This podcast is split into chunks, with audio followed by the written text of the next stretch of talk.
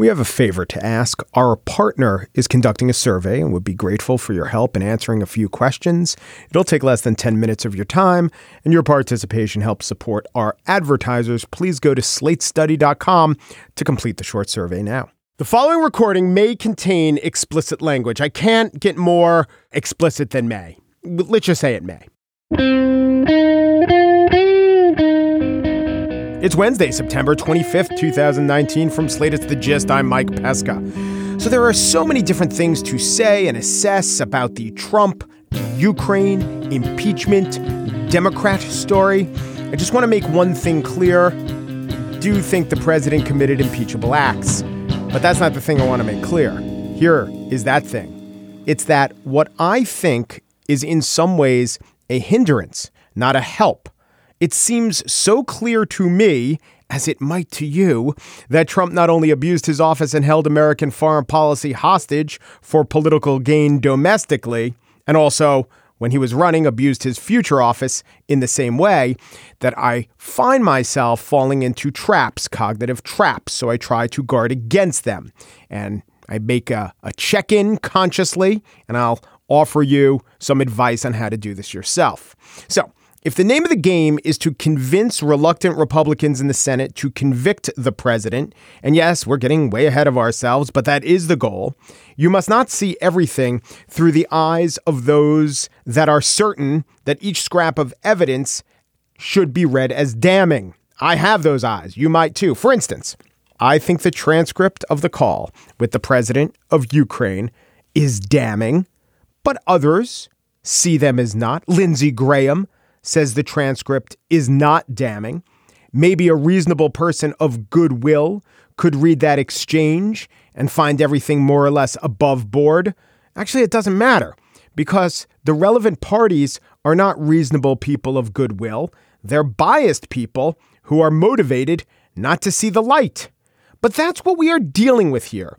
If we are to make an assessment of if conviction will happen, we have to see things through the eyes of those of who it's in their interest not to see things perhaps in the fairest way.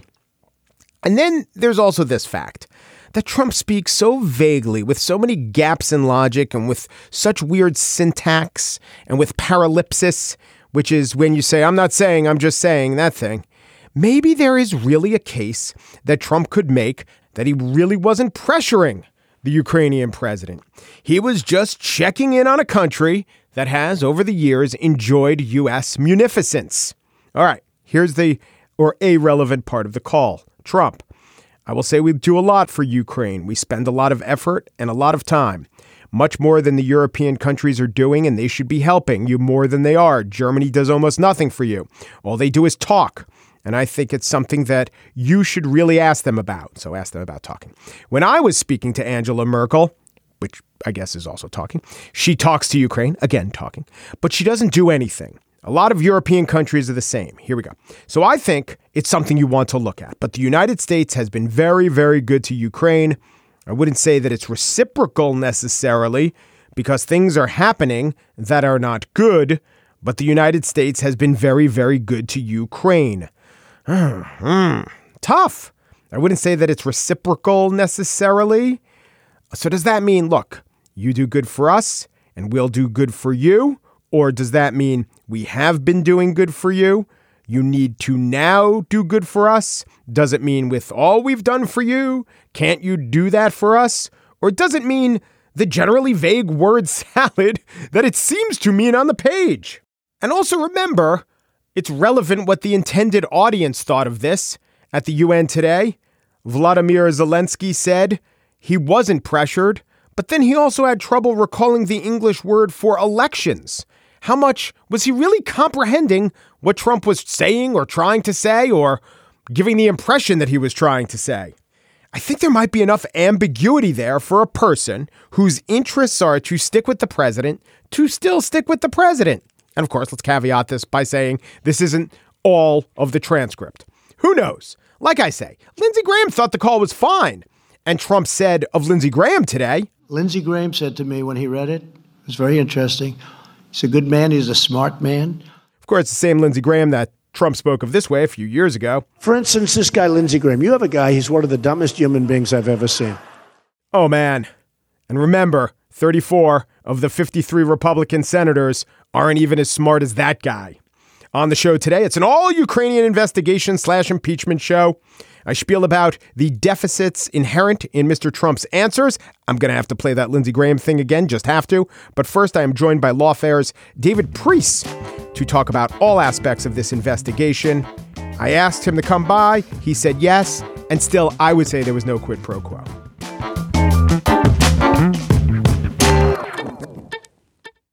There are, as far as I see it, several, maybe four main strands of the uh, Trump Ukrainian impeachment investigation. One, foreign affairs, you know, what the Ukraine part of it. Two, you got a national security angle. Three, you have domestic politics. How will this shake out in the midterms and how will this appeal to voters? And four, you have the internal mechanisms of largely the Democratic Party. But, you know, how is Congress going to do their job? Who really can answer questions on all of these? The man sitting right across from me. He's David Priess, the chief operating officer of Lawfare, worked at the CIA, worked as Robert Mueller's personal briefer at the FBI. His latest book is How to Get Rid of a President History's Guide to Removing Unpopular, Unable, or Unfit Chief Executives. Thanks for coming in, David. You're welcome. None of that is fake news. None of that. All fake. of that is true. Yeah. And though the with the book, there was a quid pro quo, right? You wrote it, they paid you. I, I should have I should have called it qu- quid pro quo, right? From now on, maybe that'll be my new Twitter handle. All right. So why this is a basic question, but I want to see if you have any uh, bring any nuances to it that I haven't thought of. But why is the alle- why are the allegations so serious? To put it as plainly as possible, it's abuse of power. It's the president using his position not to further national security interests. You look at the transcript or the memo that is a summary of a conversation, shorthand transcript. Uh, you look at that, and there's there's nothing in there about Trump trying to advance core U.S. national interests. Mm-hmm. It's all about using the position of the presidency, the ability to talk to the Ukrainian leader in order to advance his own personal and partisan interests, and that is so different than our experience with even bad presidents in foreign policy that it falls under that category of abuse of power. Why is the why are the allegations here? Why are they different from what Robert Mueller was investigating? You know, the the Russian interference during the election. There, there are a couple of reasons. One is that on the Russian investigation, it wasn't clear exactly what the Russians did and how they did it. There had to be an investigation to find out was there, in fact, some kind of interference? Meddling is the light word, interference is the middle word. Information warfare is the strong term, but was there something along that spectrum? And if so, what was the Trump campaign's involvement with it? That was the core investigation, which evolved into also obstruction of justice based on the president's reaction to said investigation. So that's number one. We had to find out what actually happened. Here, the president has copped to what has happened. He has mm-hmm. already said, oh, yeah, I, I talked with them about this and I talked about Biden, and now the transcript or the memo has been released. It's fundamentally different in that we know what the core issue is here. There, we didn't know was there a criminal conspiracy going on, shorthanded to collusion? And then was there obstruction of justice? That had to be discovered. So that's fundamentally different on that level. Is it then? Are you saying it's the case that one of the differences is this is less ambiguous? This is easier to get our head heads around, but also that the Russia investigation, perhaps a reasonable person can come to a conclusion that there really was no um, violations. And it's almost impossible to come to that conclusion with the Ukrainian situation. I, when I think about it at the most fundamental level, it's, and I think this is a clearer message than the Mueller report narrative. In this case, the president was enlisting the help of a foreign power to affect domestic politics. He used his personal attorney and the attorney general of the United States as the agents to do so. I, that's people understand that. That's Yes. a message Well, that I don't think is going to be hard to get across. Beyond that, people understand it. Am I right in saying, you know, I read the whole Mueller report and followed the story. What you just said, you could not say as clearly about any one of the strands that was investigated with the Russia report. The Trump Tower meeting had a lot of questions, but it does require us to make some inferences and to fill in some gaps, whereas this just does not. If this were in the Russia investigation, it would be the clearest thing to show that there was coordination between the president and a foreign power. I, I, think there was something in the Russia investigation that was like that, which is Donald Trump saying publicly, yeah. Russia, if you're listening, you know, I sure would love to see those 30,000 emails. The right. media would reward right. you. President Trump. But he had the out of saying it was a joke and the and it was a coincidence. But he doesn't have True. that out here. He's no. not joking with. Uh, Although he he may actually. It wouldn't surprise me if he yeah. walked that back. It's hard to at this point. Uh, there have been you know now another public meeting with the president of Ukraine. It's hard to walk that back, but. When you have no shame, you can easily just shift the narrative completely, and that is that is actually an asset for the president here. Is saying something out in the open, putting it out there. We have a fundamental human tendency to expect people who do something wrong to hide it or mm-hmm. to feel some sense of shame.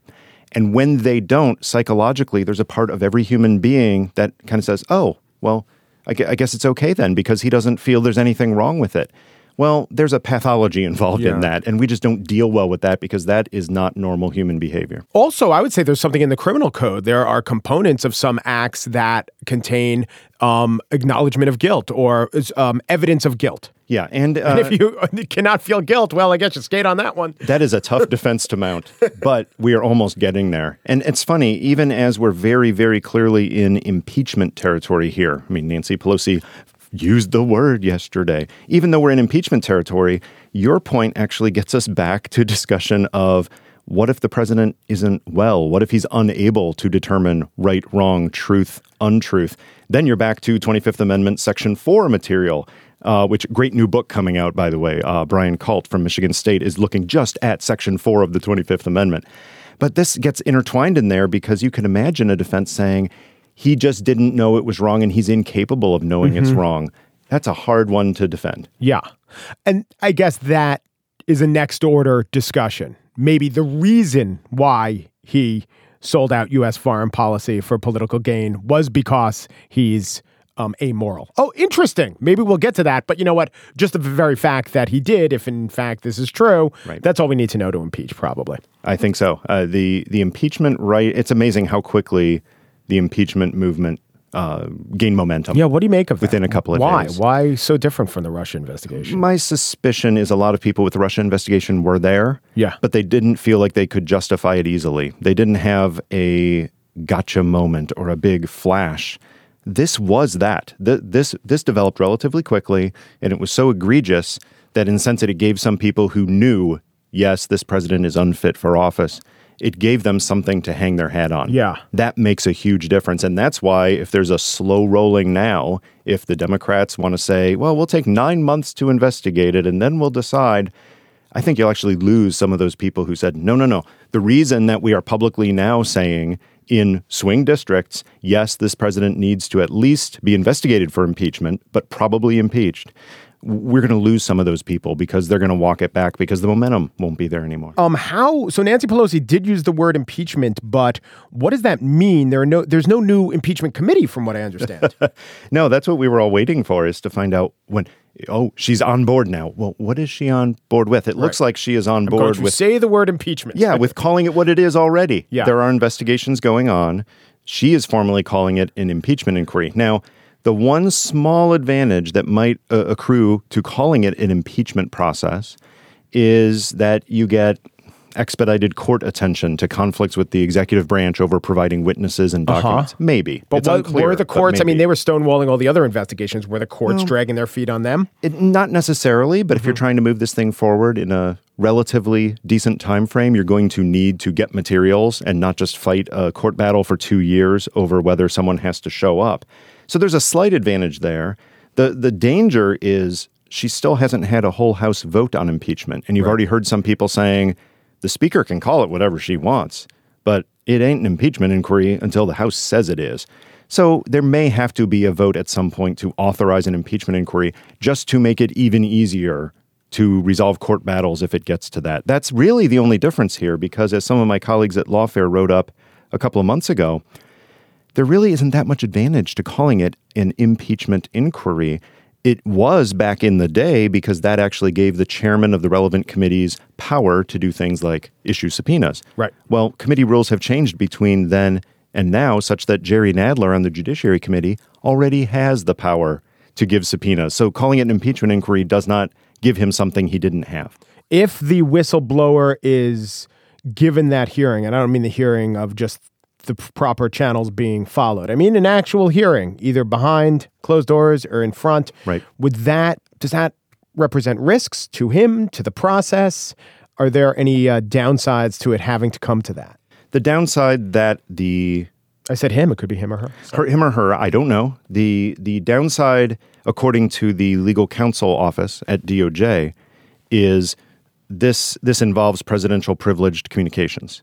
That is somewhat undermined by the fact that they put out the memo of the conversation that, at least in part, the complaint relates to. Uh, we have reports that it relates to a pattern of behavior, not just one phone call, but perhaps multiple phone calls, meetings, Yeah. conversations. Right.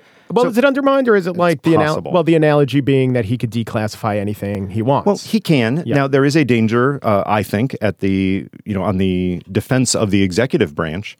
There is a danger to the president's ability to conduct foreign policy if conversations with foreign leaders need to be released whenever somebody raises a complaint. Sure. Now, there are a couple of obstacles to that in this particular case, but as a principle, we don't want that as Americans either. We need the president to be able to conduct foreign policy with some measure of secrecy. right. That said, when the administration decided we are going to ask Ukraine, do you mind if we release this? And they say, sure. And then they do. Well, you're basically saying this is not going to harm U.S. national security if we release this. If it does, then it's further ammunition to say this had nothing to do with national security and it was all a political Yeah. game. They both can't be true. They both Yeah. can't be true. Yeah. Right on. Right on. For me, that's the bigger issue is are we actually doing damage to a functioning government under somebody who does respect the norms and institutions of government operations in the future? That said, we have to get to the bottom of this. Okay, so since you do sit at the confluence of all those rivers we spoke of in the beginning, since you are Pittsburgh's Three River Stadium and you are the I don't know the Steelers, the Pirates, but neither one are having That is a that years. is a Yeah. tortured analogy. we we spoke of the national security angle. We spoke of the uh, the mechanisms of impeachment. But what about the politics? You wrote about how to get rid of a president. Yeah. I don't know if this is conventional wisdom. I don't want to overstate it and say it is conventional wisdom, but there is a school of thought that says an impeachment, which is just the House of Representatives voting to impeach without a conviction in, in the Senate, is a disaster for the Democrats and also probably what will happen. Do you have thoughts based on your reading of history of that? two, two thoughts. First of all, the votes are clearly there in the House to impeach. I don't think Pelosi would have uh, made her announcement this week if she did not feel confident that an impeachment inquiry could lead to an actual impeachment. So I think that's happening. And that's, of course, only happened twice. We've only had Andrew Johnson and Bill Clinton impeached. Nixon surely would have been, but Yeah. he removed himself from the process first. So, two, possibly uh, three. That is a big deal, and we shouldn't pretend that it isn't. That is a firm rebuke. The founders meant it to be more than just a step on the way to conviction. They thought that the impeachment itself would be a big deal. Conviction and removal is hard. It's not just a majority like it is in the House, it's a two thirds majority. Yeah. And that's hard to do. Yeah. So when they start ki- ticking off the four or five Republicans who could defect, you need a lot more than that. You you do, and so I'm, I'm laying out the one case that it's that it's very hard. Yeah. In fact, Andrew Johnson, who was almost universally reviled, who did some bad things, who violated directly a law. Now that law was later ruled unconstitutional, but he directly violated a law, knowing he was doing so. Yeah. With a Senate that was firmly in control of the opposition. In fact, they had two thirds control, and yet they still failed to convict him. So it's a hard measure. On the other hand, nothing creates momentum like momentum. And it's hard for me to believe that opinion polls right now or the decisions of individual senators are going to be unmoved by the process of impeachment when it is stated directly this is what the president did, this is why it's an abuse of power.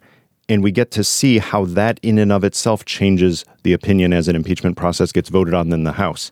I think you will have senators who, by many reports, say privately to each other and to others, oh no, we can't wait to get rid of this president, or oh, we just hope we can keep our heads down long enough that he's out of office. Republicans will say that, but they won't say so publicly. Well, there will be a tipping point at which some of them will say so publicly. So there are two camps among the Republican senators. Um, there is uh, Senator Burr of North Carolina, who is seen as pretty frustrated with the way that Trump has handled this and Russia.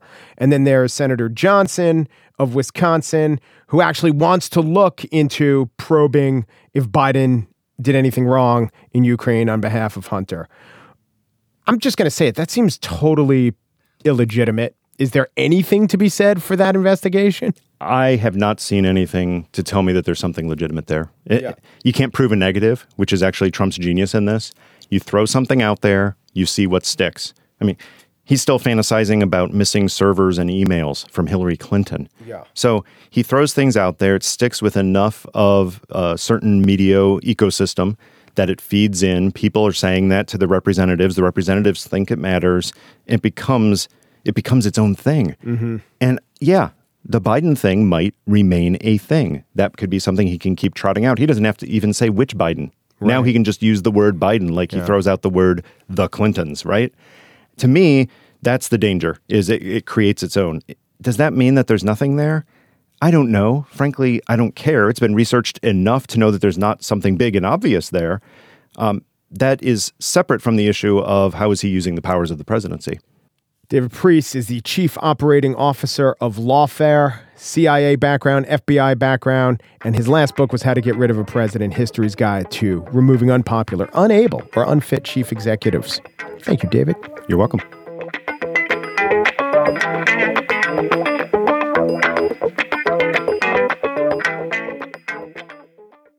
And now the spiel. What if you created an alternative reality where you never have to make a true point or a good point, just a point that a minority of listeners think is a good and true point? And when I say think, I might mean feel. You might get a situation exactly like the situation we have right now, where inculpatory information is released with the knowledge that a minority of the listeners will believe it to be exculpatory information, just so long as you say it is. And then you're further helped by questioners in the media who ask such gems as this, which Trump was asked at the UN today. Mr. President President, do you, Mr. President, do you believe that the emails from Hillary Clinton, do you believe that they're in Ukraine? Great question. Area 51 is calling. They need their weatherman back. Trump answered, Boy, that was a nice question. I like that question. Yes, here's his internal dialogue. I am excellent at picking questioners. See, not all the media is dishonest. He then went on to answer. Because frankly, I think that one of the great crimes committed is Hillary Clinton deleting 33,000 emails after Congress sends her a subpoena. Think of that. You can't even do that in a civil case. You can't get rid of evidence like that. She deleted 33,000 emails after, not before, after receiving the subpoena from the U.S. Congress. I mean, I've never heard that. She's done far worse than that, although I don't know how much worse it can be. But there were many other things she did that were wrong. But that's so obvious. She gets a subpoena from the United States Congress and she deletes them. And then she said, as I remember it, that, oh, well, they had to do with the wedding and yoga. She does a lot of yoga, right? It should be noted that the as you remember phrase that might be influenced by a condition neurologists call oatmeal brain. So here, here he was. Here's the scene, by the way. He's sitting next to a visibly uncomfortable Vladimir Zelensky, the president of Ukraine. Trump is defending phone calls that are quite damning, but asserting A, they're not damning, and B, we need to get into the details of an unrelated non scandal. Conspiracy theory crashes into conspiracy theory in a way to distract from actual conspiracy. Trump going after the emails now is like on the brink of the release of the Watergate tapes, Nixon launching into another version of the Checkers speech. All right, is that too far back? Okay. It's as if Antonio Brown addressed his current sexual assault allegations by talking about his helmet. Too frivolous? Okay, here's what it's like.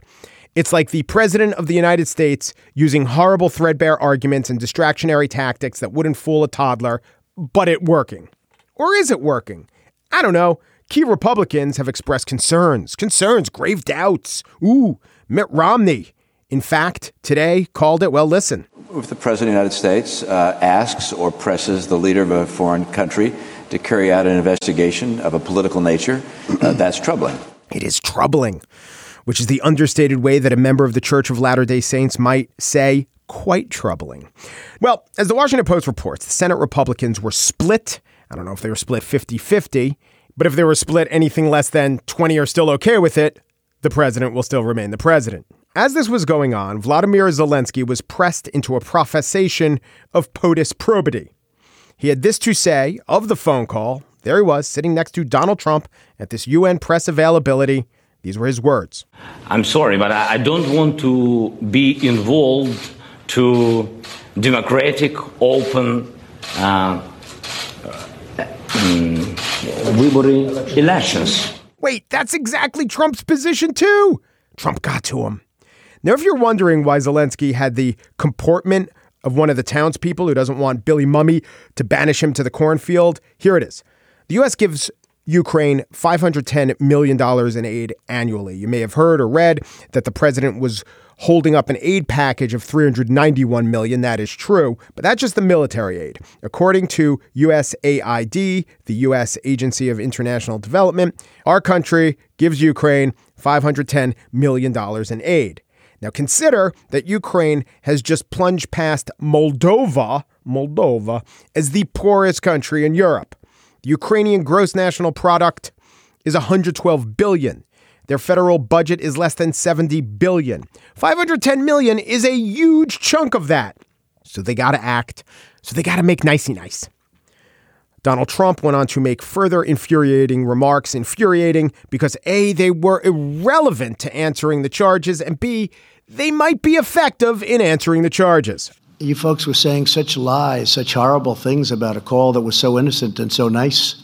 In fact, uh, Lindsey Graham said to me when he read it, it was very interesting. He's a good man, he's a smart man. He said, I can't believe it. I never knew you could be this really nice to a person. He said, I, I cannot believe it. You were so nice. I didn't think you had that in you to be so nice. I was nice. I'm nice to a lot of people. People don't understand that.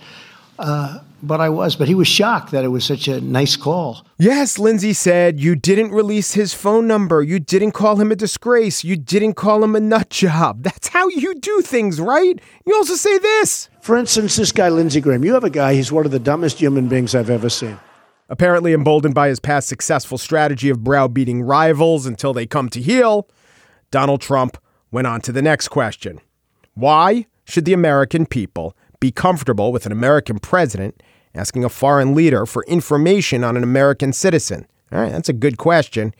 Here is a big part of Trump's answer. And after that, per- after that person, namely me, won and convincingly won at 306 to 223 in the Electoral College, which, by the way, when you run a race, if you're running electoral, you know, if you go by the college, electoral college, that's a much different race than running popular vote. And it's like the 100 yard dash or the mile. You train differently. And I can't help it that my opponent didn't go to Wisconsin and should have gone much more to Michigan and Pennsylvania and other places, but that's the way it is. Again, the question was should the American people be comfortable with the president asking a foreign government for info on a citizen? That was an attempt to focus the president after he didn't answer the question the first time. In fact, here's what he said. You folks were saying such lies, such horrible things about a call that was so innocent and so nice. In fact, uh, Lindsey Graham said to me when he read it, it was very interesting.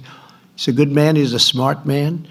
He said, I can't believe it. I never knew you could be this really nice to a person. He said, I, I cannot believe it. You were so nice. I didn't think you had that in you to be so nice. I was nice. I'm nice to a lot of people. People don't understand that. Uh, but I was. But he was shocked that it was such a nice call. Wow. Just wow. This whole thing is distractionary, it's discursive, it's unhinged, and it's also the fight that we are told that Trump wants. It is the tactics that he thinks served him well through the Mueller investigation. And it might well prove the right tack to deny and redefine reality.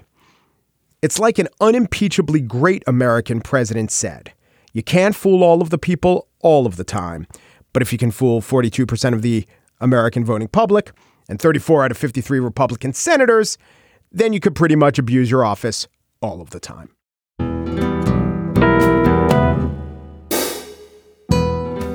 And that's it for today's show. Daniel Schrader produces The Gist. He's a good man, a smart man, and dumb as a bag of hammers. Christina DeJosa also produces The Gist. She did a great job, but she didn't feel pushed to do it. I mean, she says pushed, she means pressured, but she didn't feel pushed. The Gist.